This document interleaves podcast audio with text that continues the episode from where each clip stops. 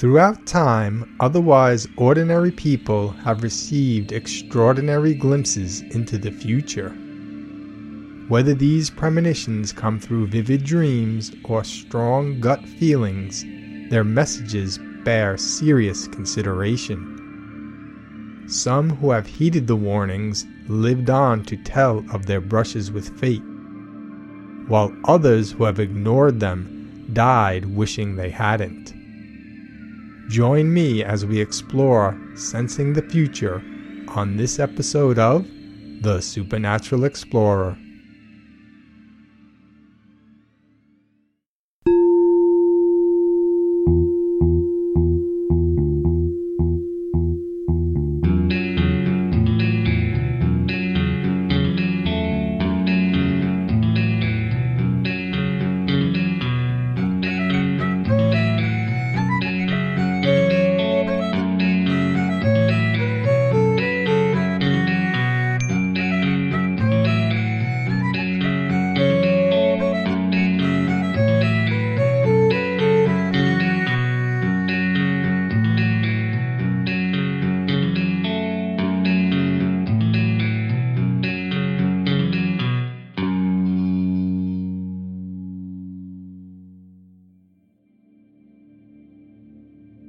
Hey, Supernatural Explorers! Welcome to episode 34 Sensing the Future, Part 1 A Matter of Life and Death. Do you ever have the gut feeling about something that then came true? Or better yet, a dream about something, complete with images, sounds, feelings, details, etc., that you then watched play out before your eyes, much to your surprise? The answer to either or both of these is probably yes. As crazy as the idea of sensing the future may first sound, turns out it may be one of the most common of all the paranormal experiences. In reading about it, talking to people about it, and thinking about my own personal experiences, I'm learning this to be the truth. As I mentioned last show, I'd recently purchased the Kindle version of Ingo Swann's 1993 book, Your Nostradamus Factor Accessing Your Innate Ability to See into the Future. Just a few pages into the book, I knew I was doing an episode on all the interesting things I was learning. And now that I'm a quarter of the way into the book, I already have part one of what will be at least a two part series. Ingo Swann does a great job of teasing everything out and breaking it all down with regards to sensing the future. Like is done with close encounters of different kinds, Ingo describes future sensing in terms of different kinds. Future sensing of the first kind is when you have a spontaneous dream that then becomes true, and the foreseen event could be days or years later. I know I've shared my experience where I dreamed that my friend Chuck's family came in for a surprise visit from Florida to my friend Mike's house. The afternoon after that dream, I had plans to go to the city, but canceled when Mike called me to tell me that Chuck's family was at his house for a visit. The only detail that was different was that in my dream, my dad was there too. My very intuitive friend Marie, among her many psychic dreams, had one that saved her grandfather's life. In real life, her granddad was suffering from back pains and issues that wouldn't go away.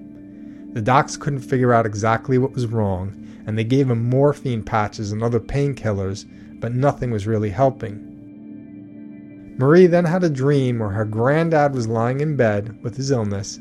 Then her dead grandmother walks in and tells Marie that he has a stomach ulcer and he could die if he doesn't stop taking the pills and get the right meds.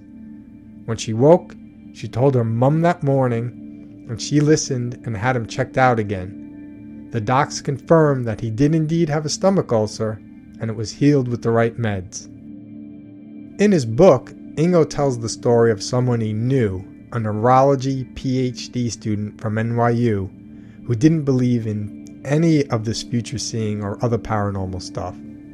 Occult garbage, he called it and he was confused by a dream he had where he was driving his son somewhere and a truck ran an intersection, smashing their car and killing his son. The PhD student was looking at the dream from a psychological perspective, I guess.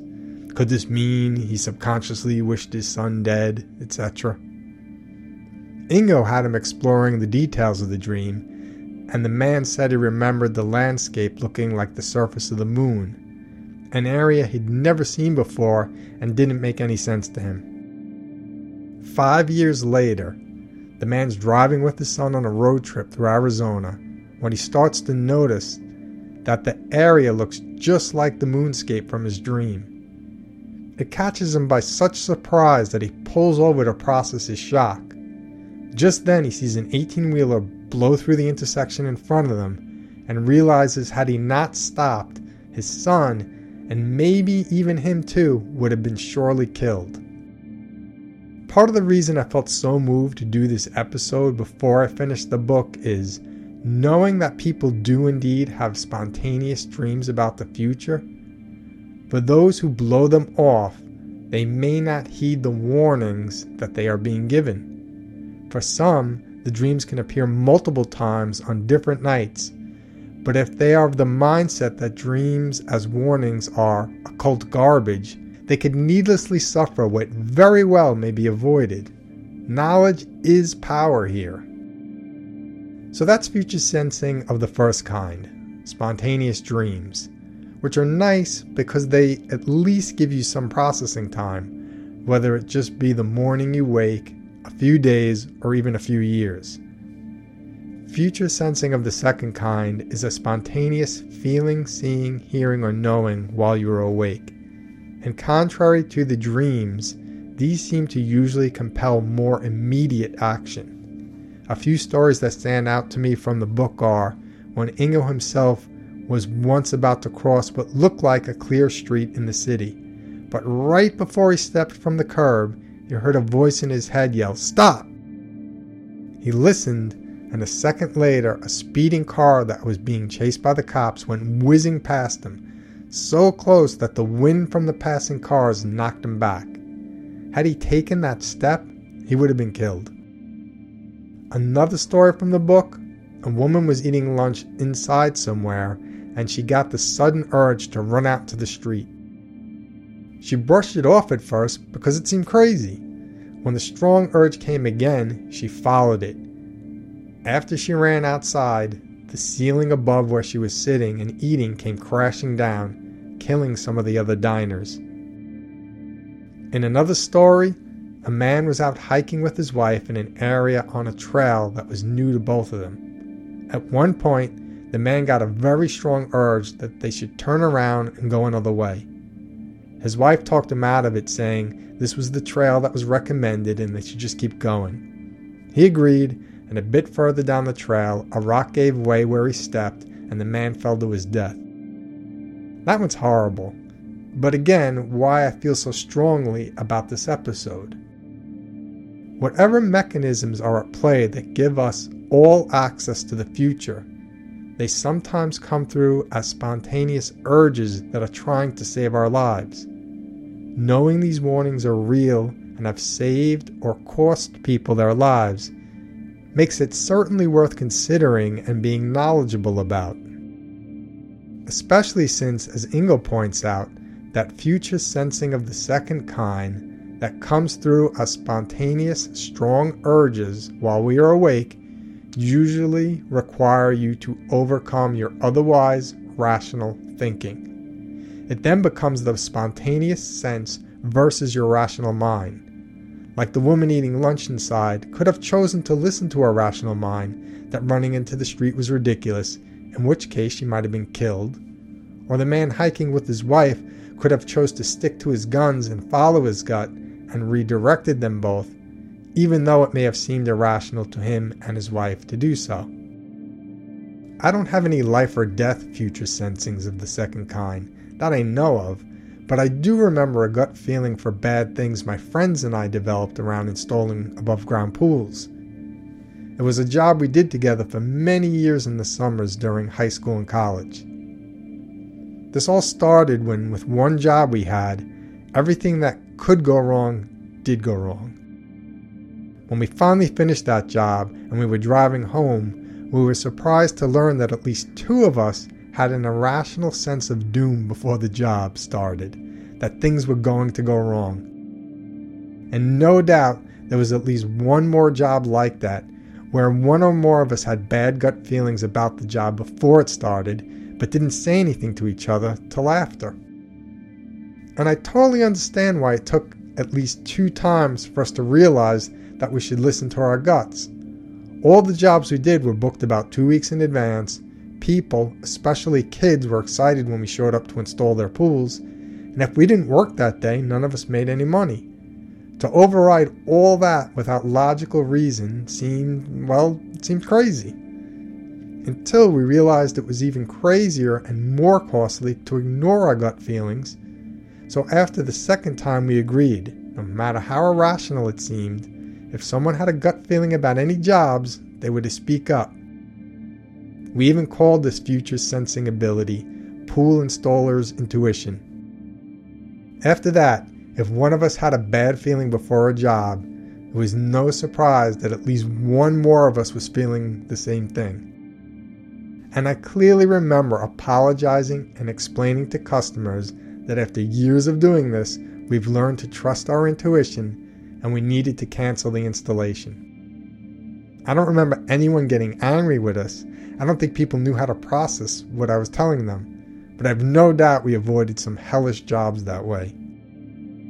What I especially love about many future sensings of the second kind, those intuitions that are about the moment at hand, is that there is science to also back up their validity.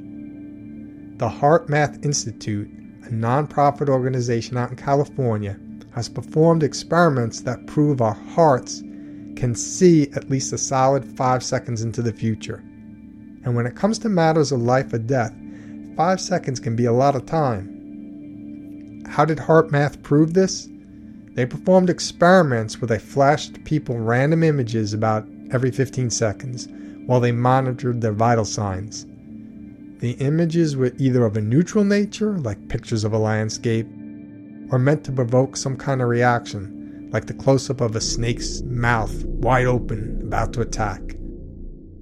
What they found is that people's heart rates would drop about five seconds before they were shown the more shocking pictures, pointing to the fact that not only were their hearts reacting to the future, but they were predicting the future, predicting that the random picture would be shocking.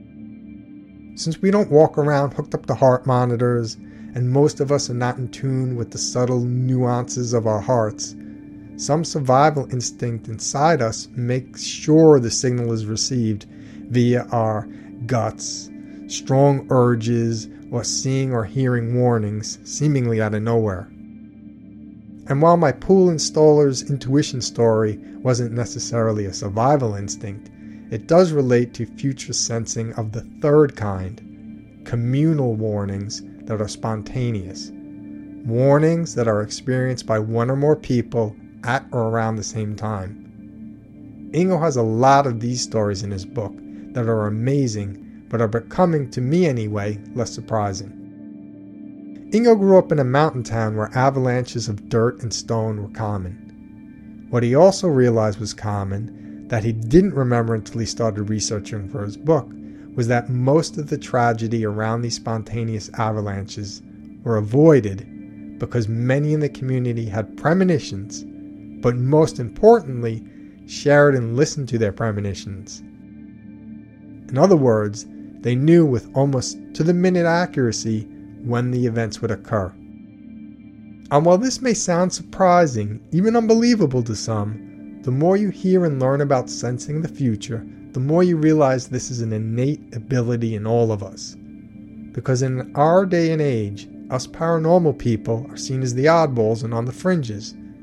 What we say isn't mainstream or even listened to by many, unless you are talking to a fellow paranormal person. We know who to tell our stories to and who to act normal around.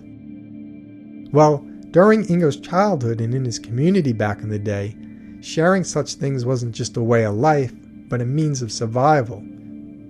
Because it was considered normal, people felt free to share, And when what enough people shared overlapped, they knew they were being given a heads up and they listened. So, a typical morning preceding an event in Ingo's town, after enough people shared overlapping dreams about an upcoming avalanche, this might include calls to occupants in the area where they saw it happening. So, if it was to happen by the school, the principal would be called and the children would be let out early. Then, before the time everyone felt like it would occur, people would start to set up chairs along Main Street facing in that direction so they could watch it happen before resuming normal life again. When I was reading about Ingo's childhood town and how open they were about receiving, sharing, and listening to premonitions, especially when he mentioned the school, it made me think of an episode of The Crown that I had watched on Netflix.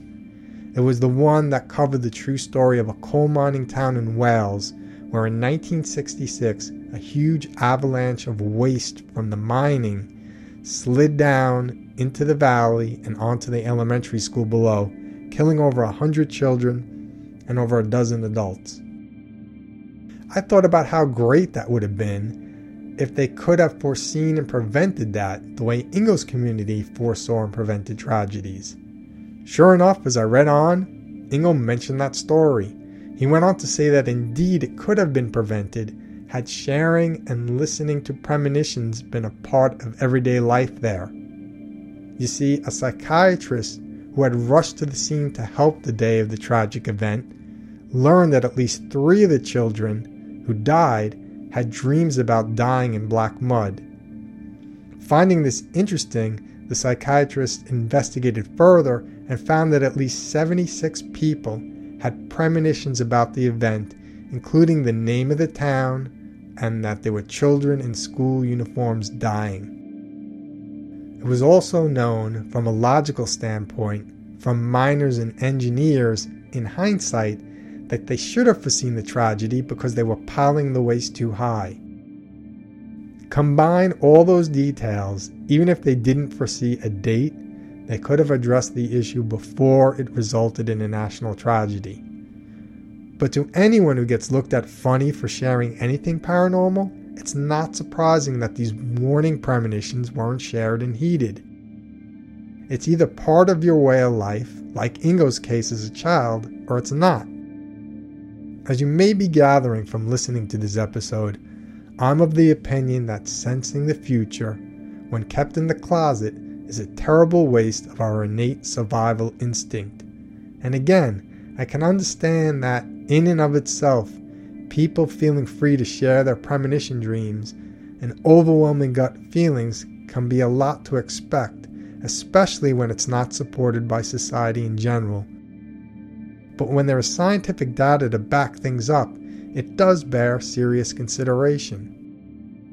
Beyond HeartMath and their scientific findings, with individuals and hearts being able to provide five second warnings, there are also scientific findings regarding global consciousness and instruments being able to provide up to 24 hour warnings on tragedies. Sounds crazy, but it's absolutely true. Here I'm talking about the Global Consciousness Project, or GCP, this was originally created in Princeton Engineering Anomalies Research Lab at Princeton University and is now housed at the Institute of Noetic Sciences. What they have found through experimentation is that random number generators are affected by events that affect global consciousness. They have these random number generators placed all over the world that they call eggs that essentially graph the flipping of coins multiple times per second. The graph is mostly steady because the flipping of coins over time will statistically be 50 50. What they first found is that during major global events, the graph dramatically deviates, spikes from what is natural, normal, and expected. Among the first global spikes they noticed was when Princess Diana was killed. If that's not remarkable enough that the statistical norm of a machine can be affected by consciousness, they later discovered that spikes would sometimes occur up to 24 hours before an event occurred. as was the case with the 2004 Indian Ocean earthquake and tsunami that killed well over 200,000 people in 14 countries. Other times, spikes have occurred four hours before, as was the case with the 9 11 crashes. As amazing as this all is, the spikes are only a very small part of the picture. A spike could occur tomorrow and the machines wouldn't be able to provide any of the really important information, like what is going to happen and where. But we, the people, would certainly be able to provide that information. Because it doesn't matter if people believe in this stuff or not, belief does not prevent people from having detailed, spontaneous premonition dreams about the future.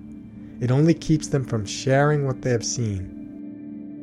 I can't help but think how wonderful it would be if there was a network or an app where when the GCP eggs showed spikes, people had a place where they could share their premonitions.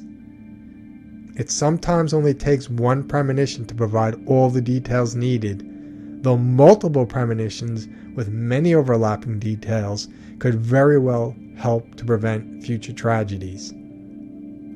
I know my sister in law, who isn't otherwise psychic at all, had a 9 11 related dream the night before 9 11 happened, and I wonder how many others had premonition dreams or gut feelings, and how many acted on them or just ignored them.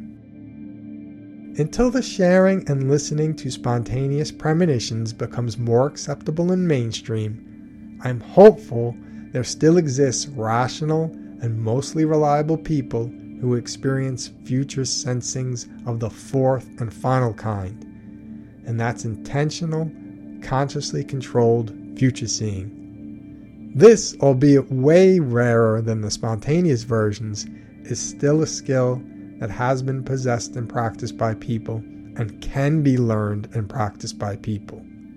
But sorry to leave you hanging. More on that one whenever I get around to part two of this multi part series and read more of the book. As I said in the beginning, I'm only a quarter of the way into Ingo's book and learning a lot. As I learn more, I promise I'll share more. In the meantime, please pay attention to your dreams and your gut feelings. They may be trying to tell you something, warn you of something, or save your life. Or, like what happened to Ingo, they may be trying to give you a little bonus. And I'll end with this story. Ingo once had a dream three nights in a row telling him to buy stock in Madison Square Garden. It was the early 60s, and I guess MSG wasn't a big deal back then and Ingo knew nothing about stocks. So even though he had this dream three nights in a row, his rationalizations prevented him from acting. At the time, the stock was selling for 33 cents a share. Less than six weeks later, plans were announced to build a new MSG, and the stock jumped from 33 cents to $35. Ouch. Well, that's really it for this episode. Until next time, everyone, peace.